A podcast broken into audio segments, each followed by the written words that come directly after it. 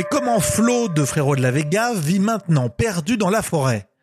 Moi c'est Rémi Berthelon et vous venez de lancer Au lever du soleil avec votre assistant vocal ou en podcast. Ici on partage la bonne info. Merci à vous, abonnés de nous soutenir. Bonjour à tous.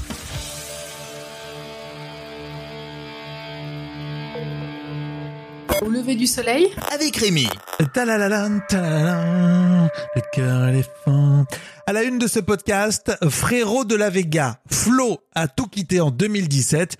Il a lâché Paris pour s'installer en plein milieu de la forêt dans les Landes. C'est ce qu'on a vu avec Brut. Salut Brut. C'est Rémi. Flo de la Vega. Bienvenue chez moi. Enchanté, On va merci. faire une petite visite euh, du jardin, de la forêt. Tu viens? Il faut voir les images. hein. Vous voyez l'ancienne superstar Frérot de la Vega qui sort d'une petite cabane et qui nous accueille euh, comme ça. Il nous explique qu'il n'y a pas d'eau, pas d'électricité. Il a des euh, panneaux euh, solaires. En fait, ici, on est donc on est sur un lieu isolé. On n'a pas l'électricité courante, pas l'eau courante non plus. Donc c'est grâce à ça en fait qu'on vit ici et qu'on a la chance d'avoir la lumière, le chauffage. bon, le chauffage pas, directement, mais l'eau, enfin tout. On est vraiment coupé. Qu'on a les premières, les premiers voisins ils sont à 5 km. Donc euh, complètement coupé du monde, l'artiste euh, malgré tout est connecté avec euh, des idées, des créations peut-être pour des futurs projets. Tu vois, dans, dans- dans le festival que j'aimerais créer, là, c'est comme si je suis derrière la scène en fait.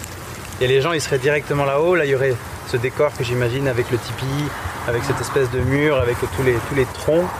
Puis là, je rentrerai sur scène. Et donc, dans ce décor euh, qui, je l'espère, un jour sera, qui sera comestible et sera. Voilà, tout ce qu'on se racontait par rapport à la perma, c'est c'est un truc qui me fait rêver d'imaginer de jouer dans un décor. Et d'ailleurs, euh, Flo de la Vega le dit clairement hein, dans le sujet, il se rend bien compte que faire des zéniths, rassembler autant de gens, c'est très très polluant. Alors son truc, à lui, c'est la permaculture, il a toute une réflexion sur euh, la nature et l'approche qu'on doit avoir. Bah, c'est beau, enfin moi je trouve ça beau.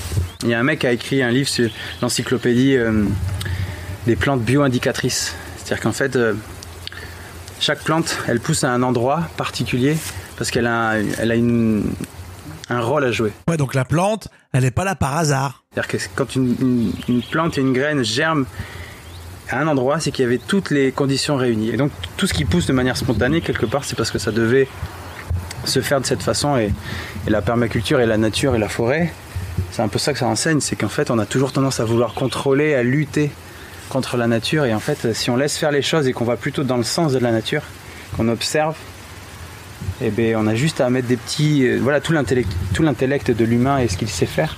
On a juste à accompagner et accélérer les choses. Il est plein de sincérité. Allez vous faire euh, votre avis en regardant ce sujet en intégralité avec Brut. Et puis justement dans l'actualité musicale, trois ans après leur séparation, eh bien Flo de la Vega se lance dans une carrière solo.